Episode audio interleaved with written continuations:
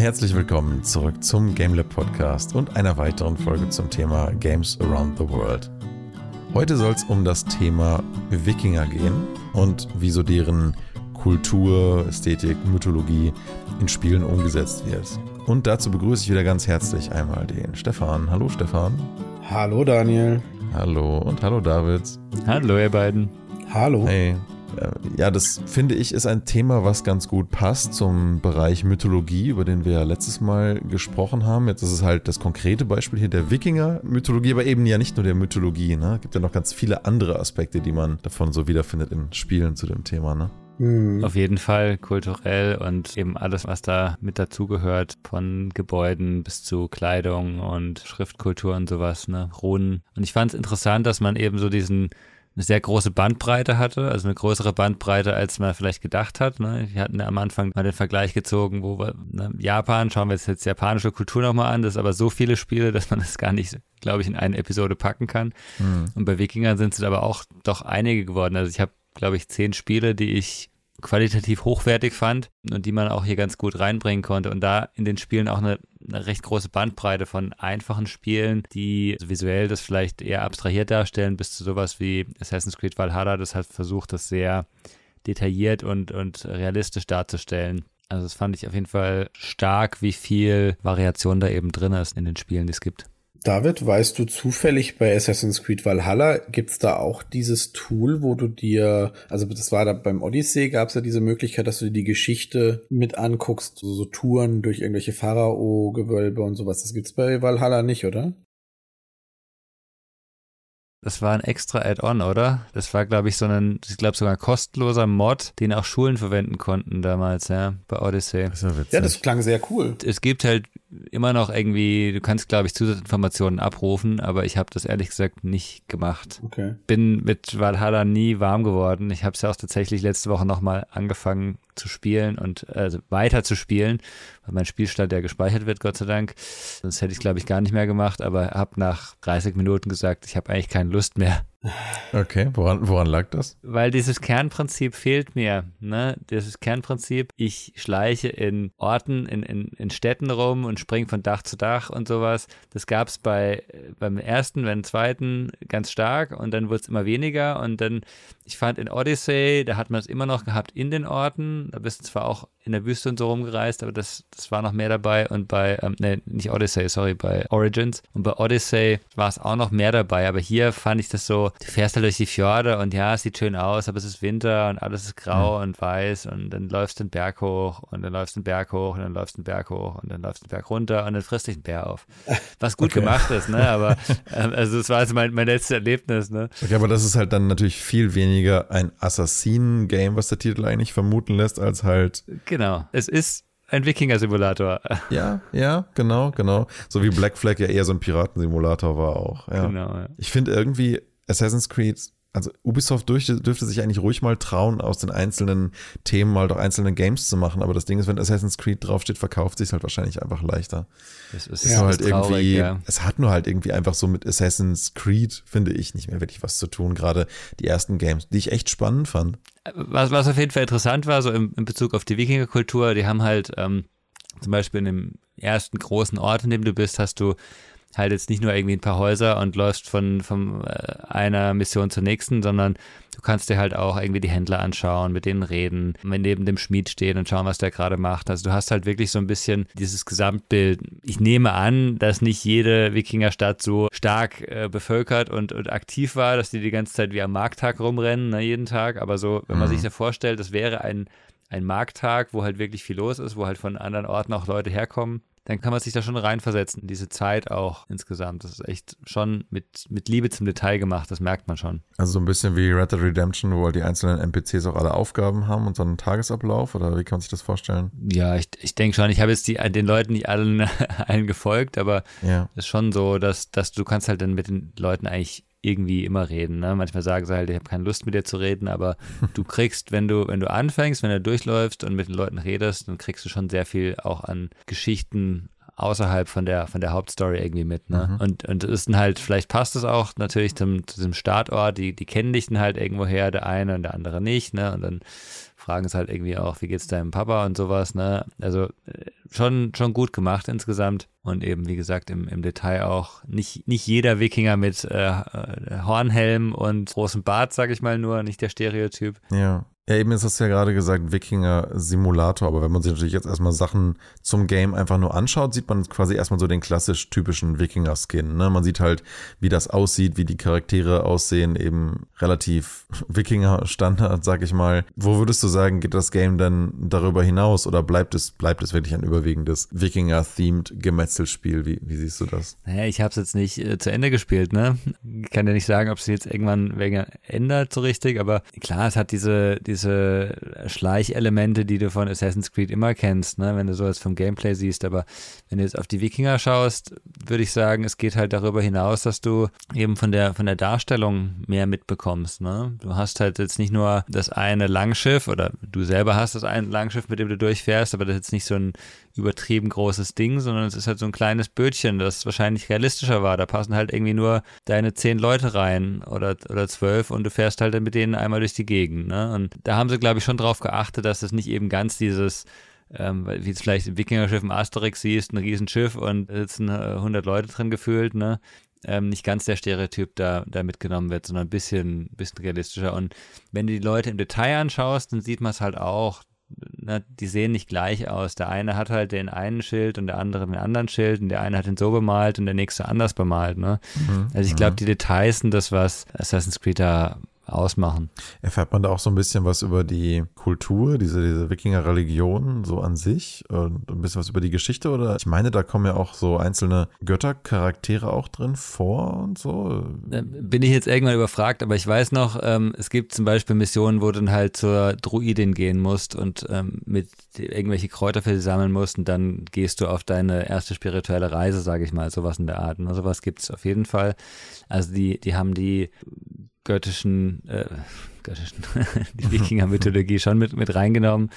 Wie tief das nachher im Ende geht, bin ich leider raus. Ja, ja, das entwickelt sich wahrscheinlich über die Zeit hinweg auch. Ich hatte auch ein bisschen mich zu dem Spiel jetzt nochmal zu Beginn da belesen und anscheinend äh, gibt es halt da irgendwie jetzt Figuren wie Odin, Thor und Freya, die sich alle irgendwie in Menschenform aus verschiedenen Gründen dann da, da haben ähm, mhm. wieder gebären lassen und dann, dann halt mit dir irgendwie interagieren. Äh, Stefan, hast du das zufällig auch gespielt? Hast, hast du da irgendwelche Infos zu?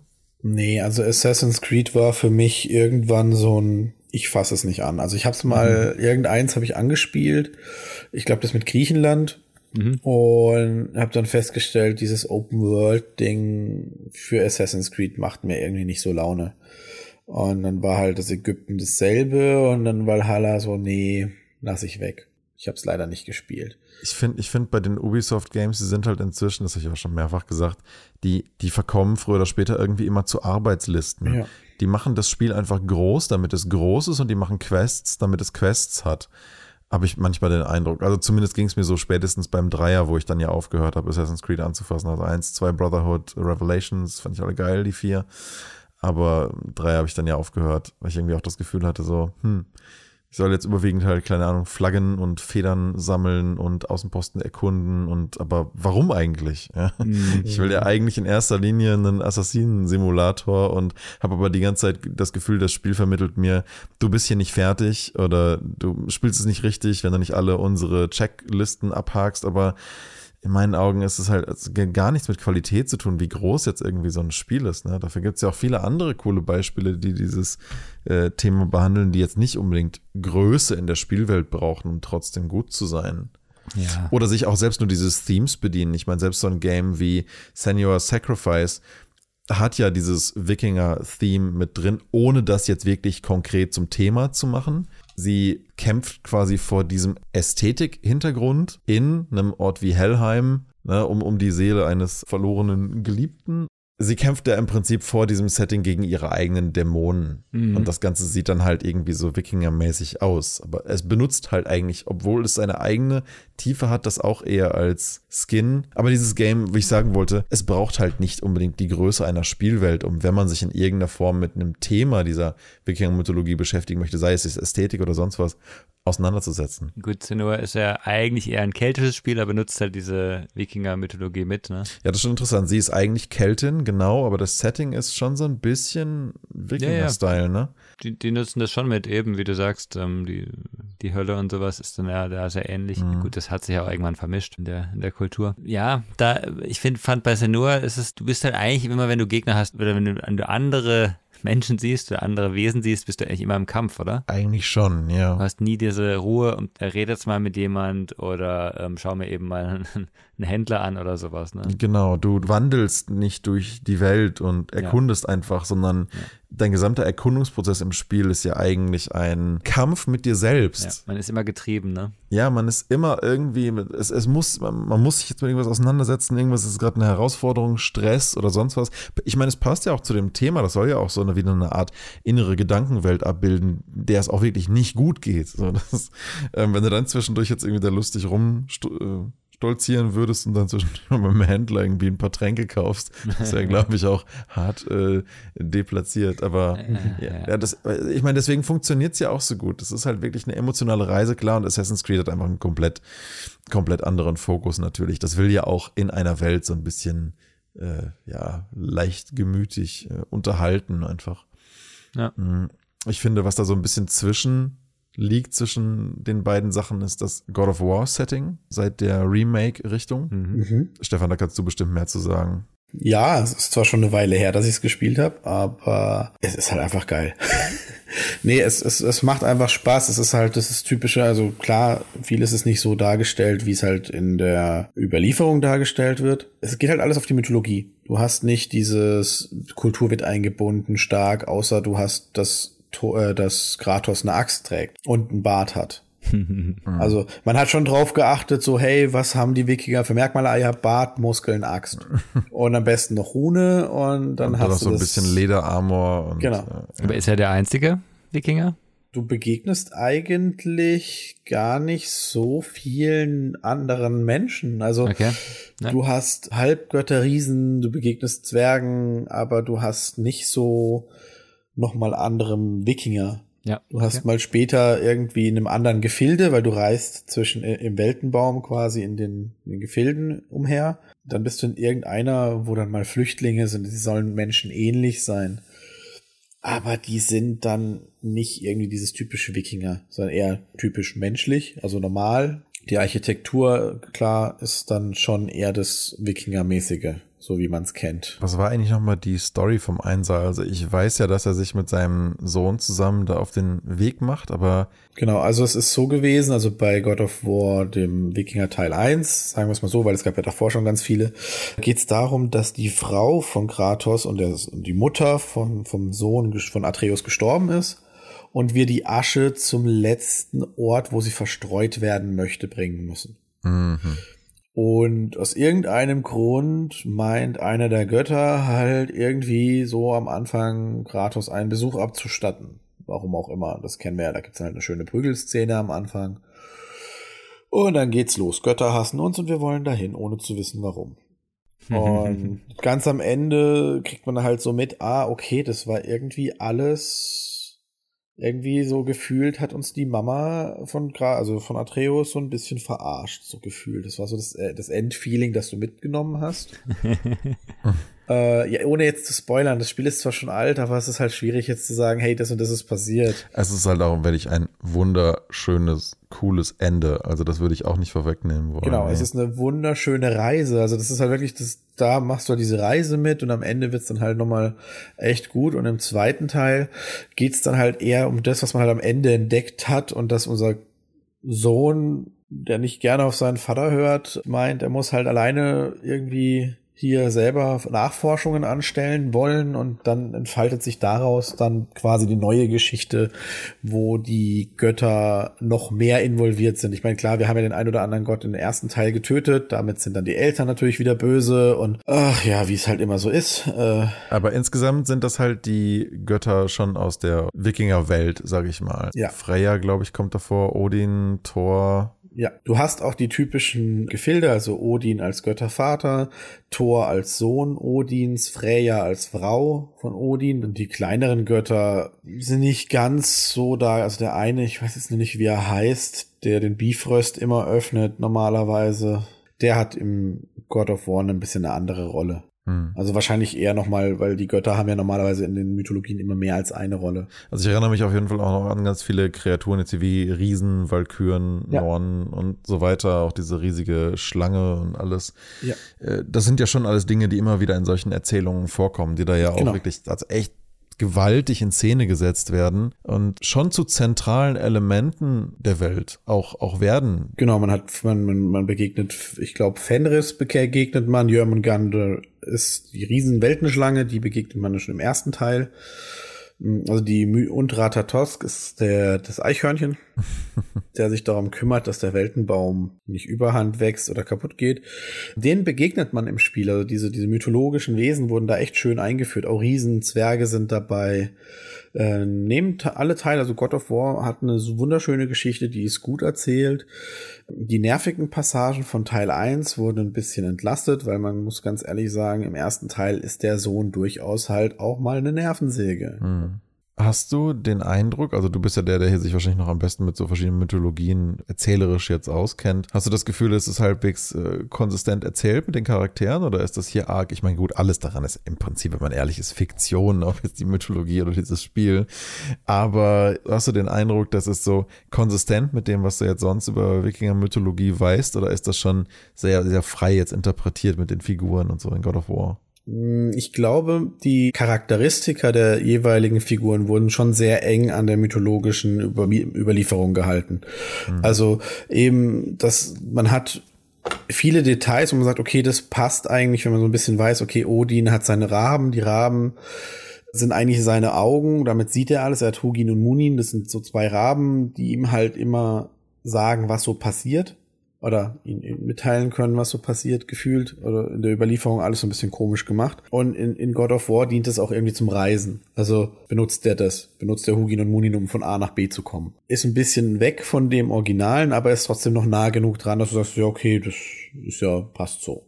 Und es ist halt auch mit allen anderen Charakteren auch so gedacht. Also die Riesen, die ja eigentlich dann immer die Gegner sind und so. Das wurde alles immer recht gut gemacht. Also die Riesen sind ja eigentlich so das G, also das, das die, die halt die Götter auslöschen sollen. So. Und die Götter natürlich schlau wie sie sind, fangen halt zuerst an, sozusagen. Und das ist ganz gut gemacht. Du begegnest halt den ganzen Figuren und die, die spiegeln auch die Charakteristika eigentlich wieder. Aber natürlich mit dem, was halt passiert ist. Also wir begegnen Thor und Thor ist halt irgendwie anders dargestellt, als du ihn dir vorstellen würdest, was halt daran liegt, was wir halt vorher getan haben. Also man kann sagen, wir töten irgendwann im Teil 1 töten wir seinen Sohn. Ich meine, dass der dann sauer auf uns ist, ist irgendwie so, ja, okay, macht Sinn. Wir, wir erzählen ja eine Geschichte und die, die entwickelt sich auch weiter. Ja. Und das ist ganz gut gemacht. Und Also allgemein ist das schon halbwegs konsistent mit ihren Genau. Kerncharakteristika. Es weicht aber tatsächlich, und das muss man bei, bei God of War ja auch sagen, sie haben ja das irgendwie aktuell ja zeitgenössisch die Möglichkeit, also durch Marvels Tor gibt's ja eigentlich schon so ein, so ein, so ein Ding, wo hingestellt wurde und da nehmen sie sich zum Beispiel wirklich auch sagen, nee, unser Tor hat nichts mit dem Tor aus Marvel zu tun. Mhm. Also unser Tor ist nicht muskelbepackt bis zum geht nicht mehr, sondern ist halt ein etwas fülligerer Säufer, der halt gerade seinen Sohn verloren hat und das ertränkt. Ja. Also so komplett andere Charakterzüge. Kommt auf jeden Fall auch ganz gut rüber in den Bildern an sich, also wie er so wirkt und aussieht. Er wirkt halt viel, viel, ähm, wie man es halt von den Wikingern aus Geschichten und Erzählungen und Überlieferungen halt einfach wahrnimmt. Einfach dieses, du bist ein bulliger Krieger, der halt, klar, viel trinkt, viel, viel isst, aber trotzdem kämpfen kann er. Mhm. Und das, ist- das machen, das haben sie echt schön gemacht. Also es hat echt Spaß gemacht. Also, und man spielt hauptsächlich dann halt eben im, im Winter, also was man halt auch von Wikingern quasi einhernimmt. Also das God of War kann man schon sagen, ist recht gut gemacht. Ich weiß nicht, wie es damals mit Griechenland war. Äh, ich habe die Teile vorher nie gespielt. Ja, ich habe, wie gesagt, auch einige schon davon nicht mehr gespielt, aber der, das, das neuere Remake, ab dem sie die Serie ja so ein bisschen gerebootet haben, äh, das alte war ja wirklich vor allen Dingen, wenn ich mich richtig erinnere, war das ja überwiegend griechische äh, Mythologie und das waren ja. halt drei große Geschnetzel-Games, wenn man genau. es so zusammenfassen möchte. Und ab dem neuen God of War ist es ja eigentlich erst so ein bisschen, ich sag mal, seriöser, storymäßig, charaktermäßig unterwegs. Nicht, dass sie damals schlecht gewesen wären, das waren halt natürlich auch irgendwo Produkte ihrer Zeit und wahnsinnig unterhaltsam aber bei weitem charakterlich halt nicht so tiefgehend irgendwie. Mhm. Kann mir auch vorstellen, dass es halt so ein bisschen jetzt der Zeit geschuldet ist, weil viele der Game-Entwickler von damals jetzt auch älter geworden sind, auch irgendwie Kinder und Familie haben und deswegen jetzt halt das neue, also das, das, das vor diesem neuesten äh, God of War jetzt eher so eine Art, ich sag mal, äh, Vater-Sohn-Story geworden ist. Er forscht auf jeden Fall eher jetzt so charakteristische Merkmale deutlich stärker als, als, als vorher und das finde ich eigentlich eine, eine spannende Entwicklung. Mhm. Gut, was haben wir denn sonst noch so an Beispielen für Wikinger-Welten? Vielleicht gibt es ja was, wo irgendwie kulturell noch mehr los ist als in diesem Spiel. Für mich wäre vor allem die Frage, habt ihr denn noch, ähm, also es sind jetzt ja alles drei Spiele, die, sagen wir mal, 3D realistisch sind, mhm. First oder Third Person. Habt ihr denn in der Kategorie noch was? Weil meine Beispiele sind jetzt, glaube ich, alle eher Strategiespiele, Top-Down, 2D, sowas in die Richtung. Ähm, ja, ja meins wird ab hier auf jeden Fall abstrakter mhm. vom Style her, fast alles, bis vielleicht auf sowas wie, aber das habe ich selber nicht gespielt, da kann vielleicht auch Stefan mehr zu sagen, bis jetzt auf sowas wie Valheim. abstrakter, hallo. Ja. Findest, findest du Valheim ist abstrakter? Naja, die Grafik ist halt schlecht einfach. das stimmt. ja, ich finde es auch objektiv betrachtet, ist sie nicht gut. Aber ich denke, es würde sich, es möchte sich selber schon gerne in die Kategorie von realistischer Aussehen des Wikinger-Spiel ja. einsortieren. Ja, ne? ja. Also ich habe Valheim nochmal ausgepackt tatsächlich. Also das ist eins von den Spielen, die ich angefasst habe, aber ich bin nicht sehr weit gekommen, weil ich auch nicht so viel Zeit dafür hatte, weil es ist ein sehr zeitintensives Spiel. Es ist ja auch ein Survival-Game. Also du bist, mhm. du, du landest, du wirst äh, quasi in diese Welt geschleppt und musst, ich glaube, mehrere mystische Wesen besiegen. Ich glaube, acht oder neun. Das ist so ein Steinkreis, das sind überall Ketten und du musst die quasi besiegen und die Trophäen da irgendwie aufhängen, um weiterzukommen.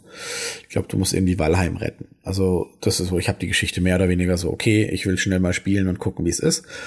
Mhm, Grafik, ja, ist gewöhnungsbedürftig. Ja, sieht echt nicht so geil aus, wenn ich hier mal so ein paar Bildchen angucke davon. Es ist okay, aber es ist halt, es sieht halt aus, als wäre es vor zehn Jahren ein gut aussehendes Spiel gewesen. Vor 20 Jahren, vor 20 Jahren. Was ist daran okay, bitte? Hast schon recht, weil ich meine, guck mal, wie alt Far Cry jetzt ist und das Ding hat ja. echt zigmal, nicht zigmal, aber hat auf jeden Fall besser ausgesehen. Also man muss aber bei dem Spiel zumindest zugute halten, was ich jetzt noch nicht von so vielen Spielen gesehen hatte, war halt zum Beispiel das Skillsystem. Also ich habe tatsächlich bin ich am Verzweifeln beim Bauen so ein bisschen vom Leveln und so, wie es da war. Also um vorwärts zu kommen, weil ich weiß nicht, was ich tun soll. Und das Tutorial ist quasi immer ein Rabe. Also du wirst da in diese Welt geschickt und hast im Prinzip Hugin oder Munin, einer der zwei Raben, die dir wahrscheinlich, weiß ich nicht genau, die dir dann quasi so sagen, hey, das und das kannst du machen, das und das sollst du tun. Und dann musst du den halt immer mal wieder finden, weil der fliegt irgendwo anders und sagt, oh, jetzt mach doch mal ein Lagerfeuer und damit kannst du dich dann nähern und du musst es aber überdachen und so. Also er, er ist dann da, aber wie du dann quasi sagst, hey, ich hätte gerne jetzt mal ein richtiges Schwert, wie mache ich das? Das kriegst du nicht gesagt. Oder ich noch nicht. Mhm. Was mir da aber an dem Spiel gefällt und was ich eben in vielen Spielen ein bisschen vermisst, oder was cool wäre, ist, wenn du etwas benutzt, dann levelst du diesen Skill. Und zwar, wie du ihn halt benutzt. Wenn du die Axt benutzt und fällst damit Bäume, dann wirst du besser mit der Axt. Und, und, und das hat dann wahrscheinlich später auch Auswirkungen, sei es jetzt ein Prozent schneller hacken ähm, oder ähnliches. Das haben nicht viele Spiele leider, weil das ist dort mit allem. Also Schleichen, Rennen, Springen, alles kannst du verbessern, indem du es tust. Okay. Blocken, egal, all, blocken auch, also Pfeile schießen, alles, also und irgendwann wahrscheinlich, wenn das Schleichen halt richtig hoch ist, kannst du dich halt an die Rehe und an die, an die Wildschweine anschleichen, ohne dass sie dich bemerken. Weil die bemerken dich halt auch sofort. Also so, so sind viele Kleinigkeiten, die, wenn man mal über die Grafik hinweg gucken kann, man denkt, okay, die waren, die Ideen sind nicht schlecht. Aber die Grafik ist halt trotzdem ein Riesenmanko. Hat das Ding eine Story? Hat man das Gefühl, dass man da irgendwie in das Thema Wikinger auch eintauchen kann? Oder ist das mm. ist Valheim tatsächlich ich sag mal, das Klischee Wikinger-Skin-Game? Ich würde sagen, es geht so ziemlich stark in das Klischee, zumindest was ich bisher habe. Also ich hatte jetzt nicht das Gefühl, du hast da, also eben, du kannst eigentlich zu jedem, also es sind irgendwie sieben oder acht Bosse, die du besiegen musst, die sind irgendwie in der Welt verteilt, das sind dann immer so Steine, das sind so, so Beschwörungsportale und dann steht da halt geschrieben, keine Ahnung, hier muss ein Hirsch als Opfer dargebracht werden. Und dann musst du mhm. quasi einen Hirsch opfern und dann erscheint erst der Boss. Und dann tötest du den und dann machst du weiter. Also es hat zumindest so ein bisschen diese Opferkultur mit drin, willst du sagen? Mhm. Ja, genau, so ein bisschen das Opferkultur. Die, die Bosses sind dann auch alle wahrscheinlich mythisch. Ich habe noch keins gesehen, weil ich habe mich auch nicht zu sehr spoilern wollen am Anfang, wobei das Spiel mittlerweile lang genug draußen ist. Das sind meines Wissens alles mythische Kreaturen, die es halt in der Mythologie gab. Also sie, sie bedienen sich schon aus dem, aus dem Sammelsurium der Wikinger, nehmen sie sich schon gerne raus. Ähm, beim Gebäudebau muss man sagen eher weniger. Das sind einfach nur Holzgebäude mit Strohdächern, zumindest in meinem Level aktuell. Ja, also da ist eher so die Zielsetzung, Hauptsache Minecraft-mäßig easy bauen lassen die Leute. Genau, aber ich glaube, also wenn man sich so Bilder anguckt, geht später auch wahrscheinlich noch mehr. Aber da muss man halt erstmal kommen. Ich habe es halt wirklich gesagt, ich bin ganz am Anfang. Ich denke, man wird da schon eine schöne Reise erleben.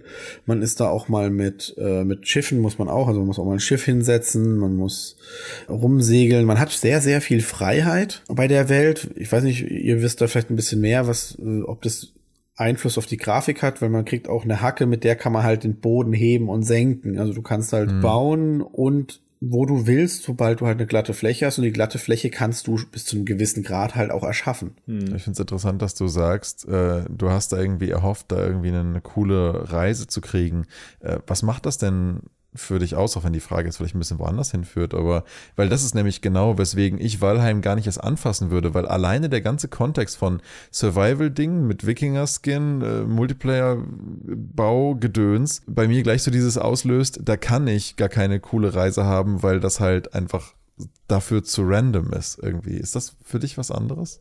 Ich glaube, das kann man trotzdem sehr gut hinkriegen. Also da würde ich sagen, wenn man sich Grounded anguckt, das ist ein Multiplayer, bis zu vier Spieler, Survival-Spiel im Prinzip. Man wird dort geschrumpft und findet sich in einem Garten wieder. Und du musst erstmal gucken, was geht hier überhaupt ab. Dann stellst du halt fest, okay, du bist in einem Garten und du bist halt immer noch klein. Und im Laufe der Zeit entfaltet sich, auch wenn du dir Zeit lassen kannst, also du kannst da in-game 170, 200, 300 Tage haben.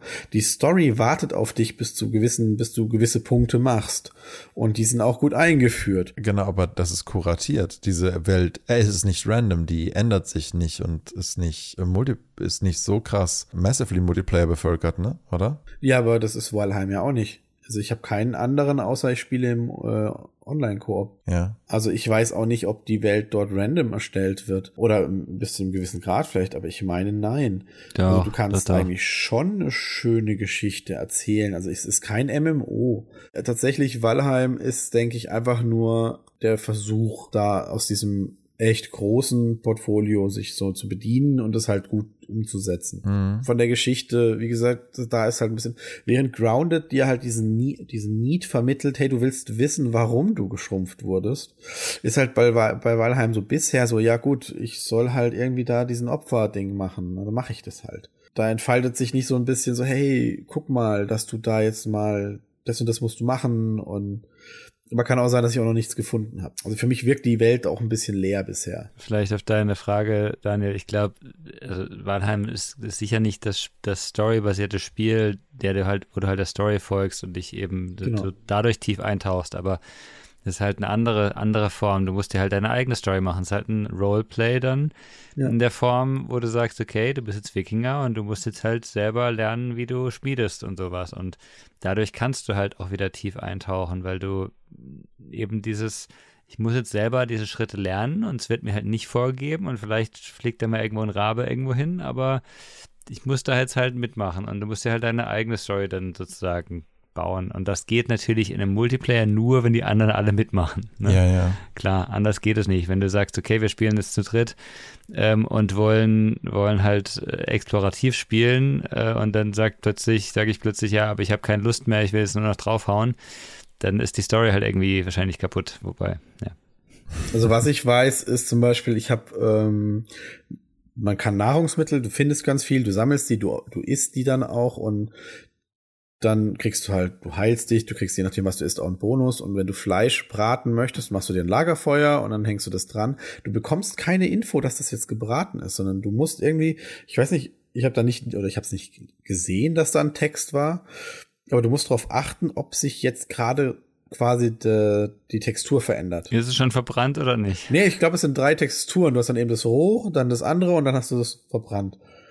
Und, und dann hast du halt Cooked Meat. Und das kannst du dann halt einfach äh, in deine Essenslot packen und dann verbraucht er das quasi. Das ist also de, auch nochmal eben dieses Survival-Aspekt, beziehungsweise dieses, du bist selber derjenige, der sich drum kümmern muss.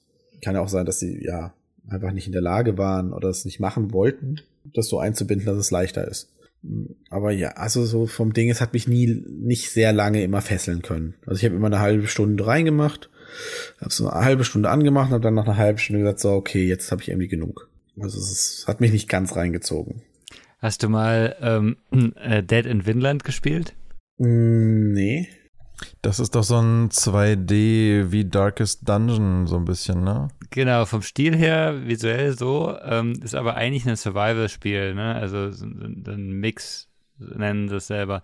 Das sah, finde ich, auch ganz interessant aus, aber 2D Survival ist manchmal so, na, und dann gibt es halt noch diese rundenbasierten Kämpfe zwischendrin. Ähm, aber sieht eigentlich ganz nett aus und eben auch vom Setting her in, in ja, in dem Fall in Windland halt äh, ein neuer Kontinent entdeckt und man muss halt da versuchen zu überleben. Ja, du bist halt irgendwie eine Familie ne, im, im Exil irgendwie und mit verschiedenen Charakteren und Bedürfnissen, die du irgendwie versuchen musst zufriedenzustellen, ne? Ja, so kam so, so hatte ich es auch mitbekommen. Äh, und dann musst du halt schauen, mit wem kannst du Allianzen eingehen oder wen nimmst du in deinen Clan mit auf, sozusagen. Und mhm. wie kannst du mit denen wachsen. Aber ich fand es von der, von der Darstellung, also was ich so gesehen hatte in den, in den ein, zwei Videos und, und Screenshots und sowas, fand ich es interessant, weil es hat auch nicht nur dieses ganz stereotypische ist. Es ist schon klar von auf den ersten Blick, oh, das sind Wikinger offensichtlich, ne? Aber es scheint wieder detaillierter zu sein, dass du halt sagst, okay, was haben die Leute an und so von der Kleidung her fand ich, das sah, sah sehr interessant aus.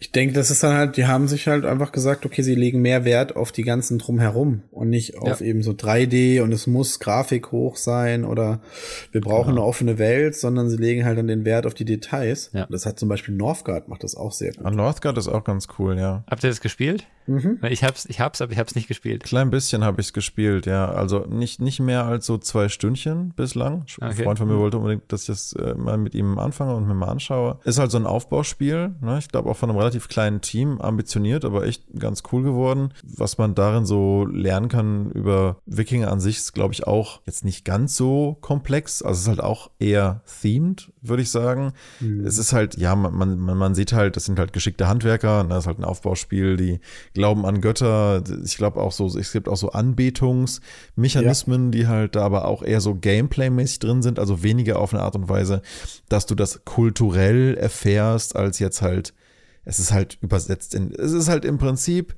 so ein bisschen wie, als hätte es bei Age of Empire halt einen Wikingerstamm gegeben und dann musst du halt auch gucken, dass du versuchst, dieses Feeling von Wikinger irgendwie in Gameplay zu übersetzen. Aber das hatte ich so ein bisschen das Gefühl, war hier die primäre Zielsetzung. Mhm. Klar, ne, es gibt Kriegerkultur, es sind Seefahrer, die machen Eroberungsstreifzüge und so, aber das ist halt alles irgendwie Teil des Gameplays und ist damit in sich ganz stimmig. Aber es ist jetzt auch nicht zwingend eine kulturelle Erfahrung. Das ist halt ein nettes Aufbauspiel, oder Stefan? Wie siehst du das? Ja und nein. Also ich stimme dir da größtenteils zu. Was ich finde, was Northgard halt ein bisschen abhebt, ist, es involviert.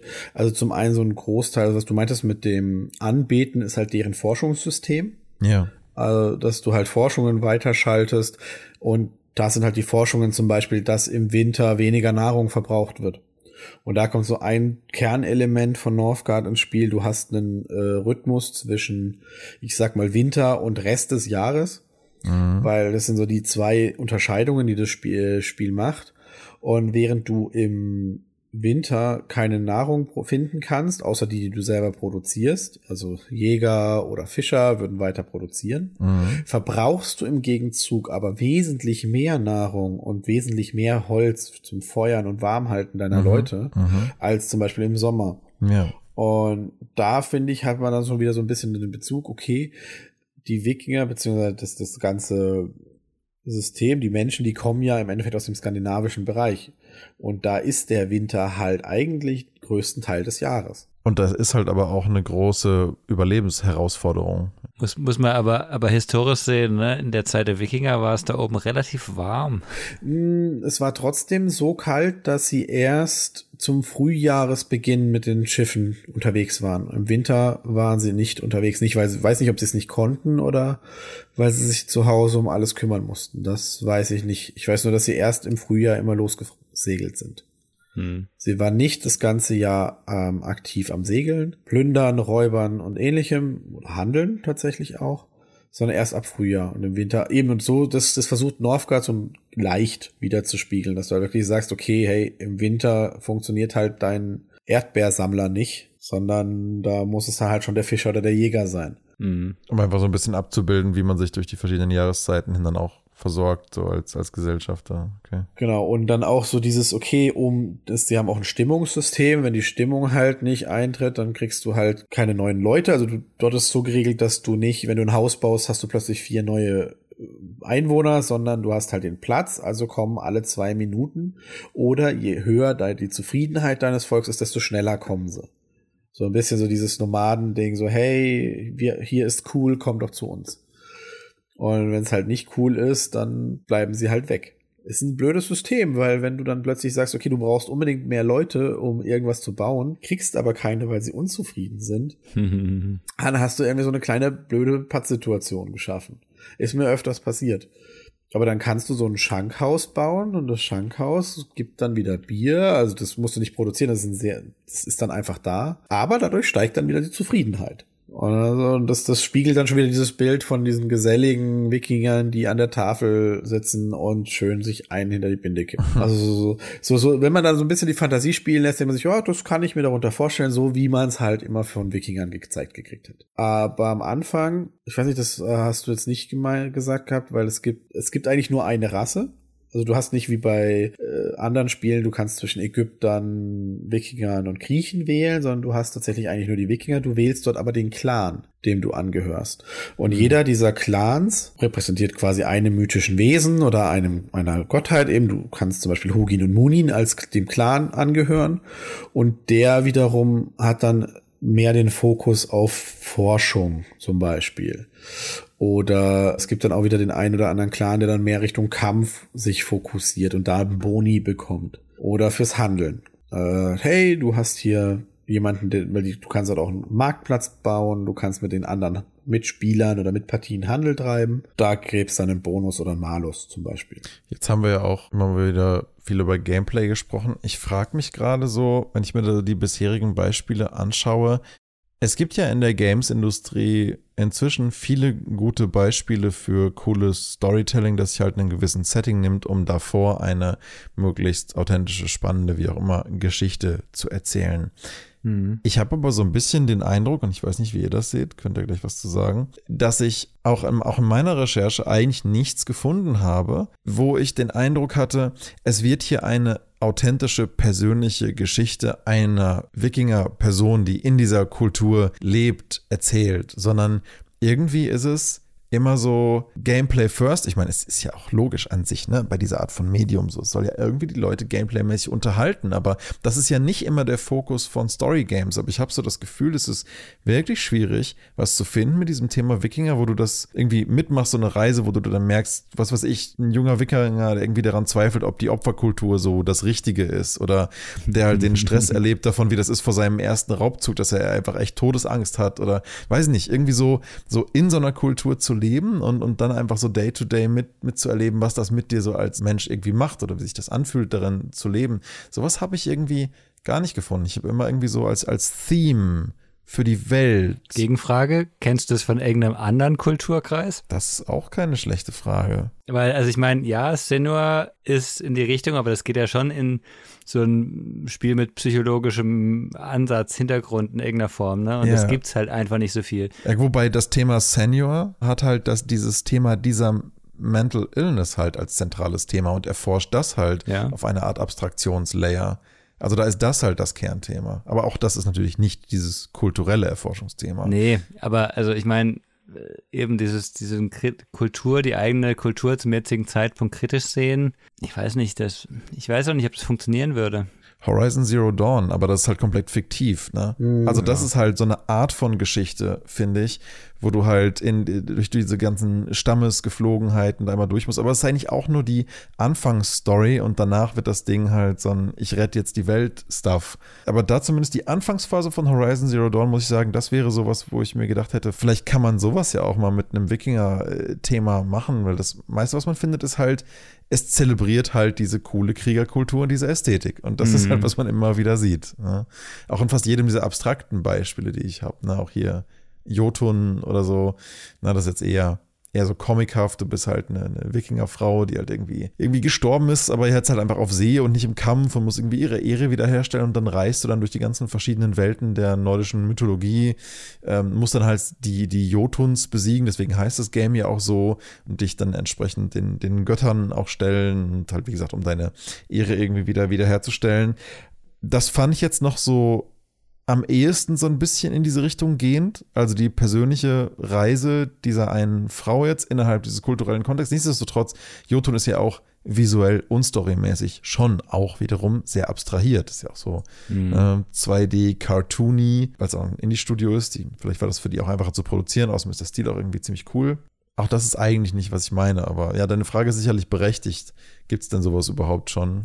Also ich meine, so, so Story-Fokus hätte ich jetzt die Banner-Saga genommen, weil die ist schon, ja, also, ja. da muss man schon sagen, da ist schon ein Story-Fokus dabei. Klar sind auch die Kämpfe Stimmt, wichtig ja. und ist auch das, was mich immer genervt hat, die Kämpfe, sage ich mal, aber dieses mhm. Zwischendurch und jetzt ziehen wir weiter und klar, sehr visuell, aber da wird, da wird ja schon eine Geschichte erzählt. Was da, glaube ich, auch ganz cool ist, wenn ich mich richtig erinnere, ist, also in der Wikingerkultur ist ja vor allen Dingen auch diese, also neben der ganzen Religiosität, auch das Thema Schicksal ja ein ganz großes. Also, dass man halt dann immer wieder sagt, so, ja, das ist, war halt so Vorsehung und es musste jetzt so passieren und darum und so. Mhm. Und ich glaube, das ist ja auch was, was in der Banner-Saga auch ein zentrales Thema immer wieder im, im, im Storytelling ist, in der Interaktion der Charaktere und so. Also sind schon immer so verschiedene einzelne Aspekte drin, auf jeden Fall in, in solchen Games. Ich habe noch ein Beispiel, vielleicht, wenn wir noch an, an Northgard ganz kurz anknüpfen, äh, dass das praktisch nur ähm, ich bin jetzt ein Skin macht, finde ich, ist Valhalla Hills. Okay. Okay, sagt mir jetzt nichts. Valhalla Hills, das war mal ganz, ganz gehypt. Ja, wir machen jetzt äh, die Siedler in Wikinger in modern und ganz toll. Ah. Äh, ist von, von Daedalic äh, gepublished worden, glaube ich. Okay. Aber war halt so totlangweilig, ne? Und ja, es war schon ein bisschen das Siedler-Feeling so, aber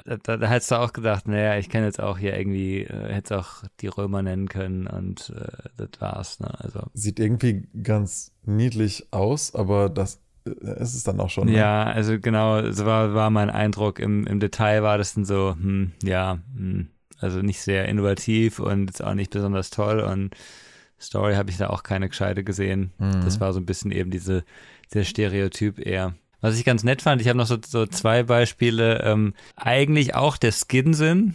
Ne? Mhm. Eines, das hatte ich äh, jetzt gespielt, so ein ganz kleines Spiel, Dolmenjord. Da hast du so kleine Inselchen. Und die Aufgabe ist eigentlich nur auf den Inseln Gebäude und Wege zu verteilen, dass es passt. Also eher ein Puzzlespiel. Das heißt, du hast halt drei Gebäude, die dreieckige Form haben und, und zwei mit einer, äh, die, die vier Einheiten groß sind. Und dann musst du halt alles, was du hast, verteilen und nachher ist es da die Inseln werden immer größer, ne? Musst du da auch was verteidigen? Wirst du da von anderen, wirst du von Wikingern irgendwie angefallen und, und musst dich dann, ja, also gegen so einen Raid beschützen irgendwie? Oder ist es echt ist es einfach so ein Aufbauding? Du bist Wikinger und puzzelst deine Städtchen zusammen und dann ist fertig. Das dauert meistens so eine Minute oder zwei vielleicht, je nachdem, wie fit, fit mhm. du bist. Und dann geht es zur nächsten Insel sozusagen. Also da gibt es keine Story, soweit ich das sehe. Und es gibt auch keine Gegner, wenigstens in den ersten keine Ahnung, 10, 15, weiß nicht, wie viele Inseln ich besiedelt habe. Ich fand es halt einfach, es passt halt, weil du denkst, okay, Wikinger, die haben erkundet, die haben auch mal ihre äh, Stützpunkte gebaut. Die, die, die Optik passt einfach dazu, ne? Ähm, ob das jetzt Sinn macht, dass man die ganze Insel mit Holzwegen vollpflastert oder nicht, äh, kann man jetzt streiten, natürlich jetzt äh, strategisch gesehen oder, oder mhm. technisch gesehen. Aber fand ich einfach so, okay, hätte man jetzt auch sagen, als, als Phönizier oder sowas machen können, die vielleicht auch viel entdeckt hat, irgendwas sowas, ne, in der Art, ne, ähm, oder so. Also da war ich total damit einverstanden, dass man da nur ein Skin drüber gestülpt hat und gesagt hat, fertig, ne, gut ist. Ja. Weil ja. Das, das, passt einfach. Und damit ist auch fertig mit Wikinger, ne? Jetzt weiß ja auch wieder gerade, mit was ich das verwechselt habe. Ich dachte, du meinst Bad North. Das, das ist nämlich so ein. Das ist das andere, genau. Island Defense Game. Ach, das ist ein anderes Beispiel noch, okay. genau. Bad North ist, ist eben auch Inselchen, aber da musst du verteidigen. Ne? Da ist halt genau das Gegenteil. Ja, das ist genau. Ein, ja, nicht Tower Defense, aber halt so ein, ein Verteidigungsspiel. Das fand ich total lustig, weil ich habe ich hab so ein Mobile Game gespielt neulich und da waren halt die Kämpfe genau dieses, du hast so eine kleine Mini-Festung und drei Einheiten und musst die Wellen der Gegner abwehren. Genau dasselbe Prinzip. Und das fand ich eigentlich auch nett gemacht, aber ich habe Bad North zu wenig gespielt, um zu sagen, was die Story, ob da eine Story hinten dran hängt. Ja. Mhm. Also, was ich noch sonst gefunden hatte, ist halt, dass es auch in der Total War Saga mal einen, einen Viking-themed Game auch gab. Mhm. Und das ist vielleicht noch was, was, was am ehesten, ich sag mal zumindest historisch ein bisschen rankommt. Also, klar, also es, es ist natürlich schon eher auf Basis der historischen Ereignisse so ein Strategie-Epos und sicherlich auch einiges fiktional, damit es ein bisschen spannender ist. Aber da hat man dann ja zumindest ein bisschen eine geschichtliche Abbildung von, von den ja, den Einfall der Wikinger in, in England und so, also was ja auch wirklich dann passiert ist, dass man da zumindest so ein bisschen die Möglichkeit hat, ein bisschen was drüber zu lernen. Also nicht, dass ich jetzt sage, das wäre super wichtig und dann wäre es ein gutes Game oder so, sondern einfach, dass da, da, hat man auf jeden Fall die Möglichkeit über die geschichtlichen Ereignisse, weil es gab ja auch viele dieser, dieser, ich meine, die menschliche Geschichte ist geprägt von Kreuzzügen aller Art, ne? Aber, aber da hat man zumindest die Möglichkeit, über den Aspekt dann noch ein bisschen was mitzunehmen. Ja, interessant, dass du Kreuzzüge sagst, weil zu den Kreuzzügen gibt es ja schon diverse Spiele, die jetzt auch, ähm, wo du dann halt auch irgendwie die Kreuzzüge nachstellst und versuchst, den östlichen Mittelmeerraum zu erobern und sowas, ne? Gibt es jetzt für die Wikinger, die sind ja auch wahnsinnig weit gekommen, die waren ja auch in, im Schwarzen Meer und alles, ne? Gibt es eher weniger, ne? Ja. Die sind, glaube ich, einfach auch mehr bekannt als Plünderer, Krieger und ja. das ist halt das Bild, das sie quasi haben. Also ja, Kreuzzüge waren wahrscheinlich nicht besser, aber wird irgendwie besser dargestellt, ja. dass die, dass die Wikinger eigentlich auch Seefahrer und Händler waren. Gut, Seefahrer ist ja eigentlich äh, offensichtlich. Aber dass sie halt auch großartige Händler waren, die viel um die Welt rumgekommen sind, eben auch in Teilen Russlands, also des heutigen Russlands auch waren und dort aktiv mhm. Handel getrieben mhm. haben. Gut, später dann Sklavenhandel, damit hätten wir auch dann schon wieder das Klischee bestätigt. Aber trotzdem, also das, das, das, das, das Bild kennt man, hat man mhm. seltener. Ja, also diese ganze Händler- und Trade-Kultur und so, ich habe das gesehen, als ich in Richtung Dänemark mal mit dem Auto unterwegs war. Heiterbu mhm. heißt, glaube ich, dieses Dorf. Und das war damals halt ein wahnsinniges Handelszentrum. Und wenn man sich da auch die alten simulierten 3D-Modelle anguckt, wie diese, wie diese Stadt wohl mal ausgesehen hat und so, das sind schon eigentlich coole Errungenschaften des, des, des Städtebauens und, und, und, und ja generell Warenhandel und so. Das ist schon spannend, wenn man sich da so ein bisschen reinfuchst und schaut, wie die, wie die, wie die gelebt und solche Dinge verwaltet haben. Also es ist ja nicht nur Krieg und Plünderei. Aber es ist halt das Spannendste. Ne? Mir ist gerade noch so eingefallen, es gibt ja auch andere, also du wirst auch kein Spiel haben, dass du als Attila der Hunde kommst und mal ganz Europa eroberst nach und nach, gibt es ja auch nicht wirklich als mhm. das Spiel. Also es gibt da, glaube ich, schon noch äh, Lücken, die man füllen könnte als Spieleentwickler. Auf jeden Fall. Also ich habe so ein bisschen den Eindruck, dass es halt, Leute sind halt immer irgendwie fasziniert von Tod und Krieg und Konflikt und auf die mhm. Fresse. und wenn man das irgendwie in ein ästhetisches Framework setzen kann, dann macht es halt auf jeden Fall einer großen Zielgruppe immer irgendwie Spaß. Und das erklärt dann vielleicht auch ein bisschen, warum das so oft einfach ein Theme ist, was gerne genutzt wird, aber jetzt nicht immer unbedingt im Detail halt stärker explored. Also ich verstehe den Grund ja schon. Mich würde es aber irgendwie gar nicht stören, wenn man da auch nochmal was anderes fände. Also wie du schon sagst, es gibt noch, es gibt noch Lücken, die Entwickler auf jeden Fall füllen können da in dem Bereich. Was ich ganz vielleicht noch als Ausblick äh, ein Spiel, das ich irgendwie schon auf der, auf der Wunschliste hatte, war ein Spiel, das noch gar nicht da ist, das aber kommt, Roots of Yggdrasil. Das fand ich jetzt von dem, was die Story so anskizziert, sehr interessant. Äh, ist ein, ein Strategieaufbauspiel wieder mal. Mhm. Da geht es halt darum, dass die Welt nach Ragnarök wieder aufgebaut werden muss. Mhm. Und da hat man halt scheinbar auch Hilfe von dem, dem Eichhörnchen, das dir irgendwie hilft und dir so ein bisschen Tools zur Hand gibt. Und dann ist halt wirklich die Welt zersplittert und kleine Inseln, du musst die verbinden und wieder zusammenbauen sozusagen. Und das fand ich so von der Grundidee, wie tief das nachher in der Hauptstory drin ist, weiß ich nicht, aber fand von der Grundidee fand ich das irgendwie ganz, ganz nett gemacht und ähm, visuell auch sehr schön auch. Es hat einen schönen Stil. Aber die Gebäude, also auf dem einen Bild, also wenn man sich so die Bilder dort anguckt, es wirkt halt dann trotzdem schon wieder wie normale, also wie die Standardhäuser, oder sehe ich das? Also Ja. irgendwie, also das, was ich bei einem Wikinger hab, ist so dieses, diese eher länglichen Gebäude mit einem Strohdach, das aber eher so ein bisschen gewölbter ist und an den Enden vorne halt noch ein schön, schön was Geschwungenes und ansonsten schöne Holzhäuser. Auf dem Bild sieht man halt äh, Häuser mit, mit einem Dach, wo Fenster im Dach, also mit einem ganz normalen dreieckigen Dach und dann sind da Fenster im Dach eingelassen sozusagen. Das Dreifach wirkt so ein verglast. bisschen dann ja, wahrscheinlich auch noch, genau, fehlt noch die Solaranlage auf dem Dach, dann. Ja, aber ihr müsst sehen, es ist nach Ragnarök. Man kann jetzt ein bisschen was besser machen, ne? Ach so, ja, Rebuild Better. ja. Nee, klar, das, das ist im Detail, habe ich auch gedacht, also so 100% wikingerisch sieht's nicht aus, auch sehr viel so Ja. magische Elemente drin. Vielleicht kann man das ja erklären, wirklich mit, wir, es ist jetzt was Neues, vielleicht ist da ja was passiert, vielleicht hat sich ganz viel vermischt. Ich weiß nicht, wir werden sehen. Es ist zumindest ja mal ein anderer Ansatz, mit dem überhaupt mal nach Ja. Ragnarök so dann was aufzubauen. Das ist ja zumindest mal ein anderer, ein anderer Es Fokus. ist mal nach und nicht vor. Ja, oder während mal. Ja, ich hatte auch mal irgendwann noch so ein Spiel gespielt, Vikings Wolf auf Midgard. Ich weiß aber gar nicht, ob sich das groß lohnt zu erwähnen. Das ist halt so ein Diablo-Klon im Wikinger-Style, aber auch da hatte ich jetzt, ähm, also klar, hier eine Atmosphäre, Fertigkeiten, Gameplay, Waffen, Kleidung, die Götter, die drin vorkommen und die Drachen, äh, nee, gut, Drachen, ja, es gibt auch diesen. Nidhogg-Drachen, aber halt auch andere Kreaturen, ne? Aber es ist halt wieder dieses Theme, dann hast du dann die Götter da drin, dann gibt es dann auch irgendwie so Opfergaben und so weiter. Ja, Ja. also es ist halt immer irgendwie so mit drin, aber auch da hatte ich jetzt nicht das Gefühl, dass das irgendwie sonderlich im, im Fokus äh, gestanden hätte. Aber gut, vielleicht, vielleicht bekommt man dann ja noch irgendwas dazu. Aber was ich aktuell auf jeden Fall sehe, ist halt Open-World-Games, bisschen abstraktere Indie-Games und halt hier und da mal ein Strategie-Game oder halt so ein Ancestors Legacy, ne, das ist jetzt auch noch passend zu dem Total War-Ding. Ancestors Legacy ist auch noch so ein Strategie-Game, ist aber so ein bisschen eine Mischung aus History und Fiktion, beginnt auch mit der Eroberung Englands, aber ja, geht dann halt dann natürlich ne, strategiemäßig halt auch eher um die Raubzüge. Also ich glaube, das ist aber generell immer die Herausforderung. Wenn du sagst, ich will ein Game machen, dann musst du dir ja primär erstmal überlegen, was will ich für ein Gameplay machen.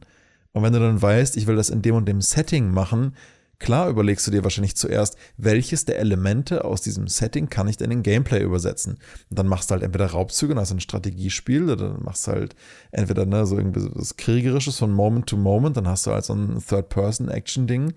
Oder halt irgendwie so ein Hybrid, so ein bisschen was Turn-Based-mäßiges, ne? Dann hast du halt vielleicht so ein Dead in Vinland. Aber es ist, glaube ich, immer der, der Ansatz von Beginn an, der bestimmt, was das für ein Game ist und was du dann überhaupt auch von diesem Setting aufnehmen kannst. Und Ja. ich glaube, das, was ich mir davon wünsche, das, das, das müsste einfach dann eher so eine Art Story-Erlebnis-Third-Person-Ding sein. Aber gefunden habe ich sowas bisher jedenfalls noch nicht. Vielleicht ein Walking Dead im Wikinger-Setting. Ja, aber dann halt gerne ohne die ganzen Dialoge in dieser Art des szenenbasierten Fortkommens. Ich bewege mich halt total gern, also ich persönlich zumindest, bewege mich halt einfach total gern durch so eine Welt irgendwie. Ja, aber du musst ja irgendwie die Story transportieren. Das auf jeden Fall, ja. Du brauchst einen Erzähler, dann, dann ist es wie Dingsbums. Ähm, Äh, Ba- Bastion? ja, Bastion, genau. Du brauchst so einen Erzähler, ne? Bewegst dich durch und der erzählt dir nebenbei so irgendwas Schönes. Ja, das könnte, das könnte tatsächlich noch eine, eine, eine realistische Prognose sein, dass es vielleicht sowas mal gibt. Vielleicht eine, eine persönliche Story, aber halt in einem bisschen abstrahierten Setting, aber dann doch eher auf den, auf den, auf den, auf den Charakter, seine Gedanken und diesen. Ja, es kann ja ruhig auch so ein bisschen was Humoristisches haben, ne? Das muss ja nicht zwingend den Lerneffekt oder so stören. Nö, muss ja auch nicht zwingend einen Lerneffekt geben für eine Story. Also, ja, Bastion war schon cool. Ja, da erinn- erinnere ich mich nur an den Erzähler, dass der halt so begleitend dabei war, ohne dass du was machst. Und ja, wenn du dich wieder umgedreht hast und stehen geblieben bist, hat er irgendwas Lustiges gesagt. Aber grundsätzlich hat er schon eine Story miterzählt auch oder mit transportiert. Ja, aber ich hatte jetzt sonst, das waren jetzt sonst auch meine Beispiele, die ich hatte für das Thema. Habt ihr selber noch was? Also ich nicht. Ich hatte tatsächlich das, den Diablo-Klon mhm. auch bei mir auf der Liste, Ja. weil da hat mir gefallen, dass es halt zumindest am Anfang auch äh, das Thematik mit den Temperaturen aufgreift. Ah, ja. Ansonsten ist es halt wirklich komplett themenbezogen. Klar, man nimmt alles, was man über Wikinger finden Ja. kann. Nur war eines der Features in diesem Spiel halt auch, dass man sagt, hey, okay, du bist in einer eisigen Region, du hast Schnee. Mhm. Schnee tötet dich.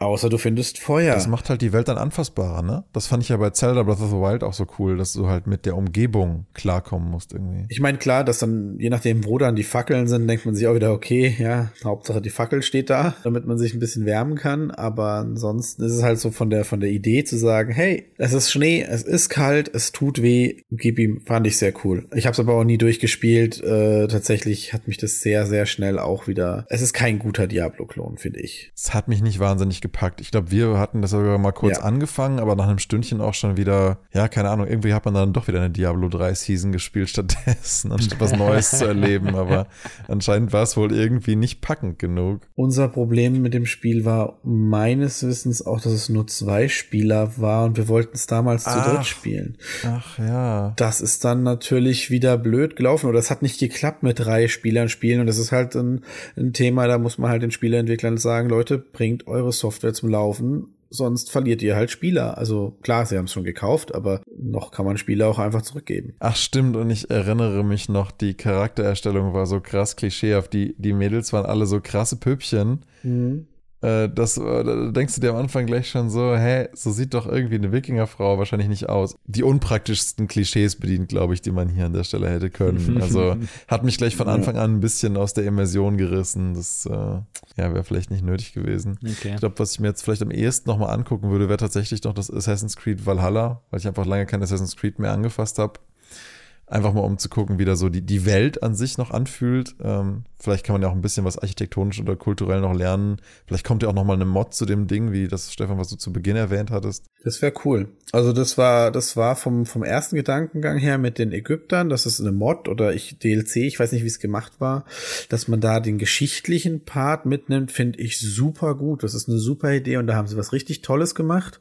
Ich habe mir nie angeguckt. die Idee ist toll, also und die Umsetzung soll echt gut sein, aber da geht's halt auch mehr um die Idee. Also sie haben halt was gemacht, wo man jetzt sagen muss, okay, ist halt mal für jemand anders gedacht und nicht dauernd nur für die Core Open World Spieler. Sie haben mal wieder ein bisschen über sich hinaus gedacht. Also da rede ich jetzt von Ubisoft an sich, dass sie das überhaupt genehmigt haben. Damit kann man dann ja auch wirklich, wenn man dann möchte, noch mal ein bisschen mehr mitnehmen. Und dann lohnt sich ja auch, finde ich, die ganze Arbeit noch mal extra, die reingesteckt wird in diese ganze Liebe zum Detail, die ja diese Assassin's Creed Games durchaus haben. Also was, was die Modeler und Concept Artists da reinstecken an, an an Ideen und sicherlich auch Recherche. Die nehmen sich immer wahnsinnig viel Zeit auch für die ganze Recherchearbeit, bevor die sowas umsetzen. Mhm. Na, das, das ist ja, ich, ich denke mir das auch mal wieder auch bei so Games wie bei GTA 5, dann machst du halt da jahrelang, entwickelst dann so einer Welt rum und dann ist da eine Story drin und dann ist gut. Aber du könntest eigentlich in der gleichen Welt noch viel mehr machen und die für noch ganz andere Kontexte nutzen. Insofern, ja, schön zu sehen, wenn es dann immer so, so Mods für sowas gibt, um das halt nochmal anderweitig zu benutzen, weil ansonsten, ja, hast du die Welt, hast jeden, bis über jeden Platz einmal kurz drüber gerannt, damit jede Mission einmal so ein bisschen querbeet die ganze Stadt abdeckt, in der dann irgendwas spielt, aber ja, da, da, da geht ja noch viel mehr mit. Wäre jetzt so meine hm. Einschätzung. Hm. Ja, cool. Viele, viele spannende Beispiele. Also ich glaube, Northgard werde ich auch auf jeden Fall nochmal aufmachen. Das war ein cooles kleines Ding. Auch wenn es jetzt vielleicht Wikinger-mäßig so ein bisschen eher das am Rande behandelt. Ist halt bockschwer. Ja, ist es das? Okay, weiß ich gar Fand nicht ich. mehr. Ja. Kann man ja vielleicht auf leicht stellen. Das kann man vielleicht machen, das ist richtig. ja, ja. Und man kann es immerhin zusammenspielen. Also das ist auch noch ganz nett. Dann bedanke ich mich erstmal ganz herzlich für diesen Wikinger-Podcast heute und dann gucken wir mal, mit welchem Thema wir nächstes Mal weitermachen können. Genau. Danke euch und bis zum nächsten Mal. Ja, bis zum nächsten Mal. Macht's gut. Ciao. Ja, ciao.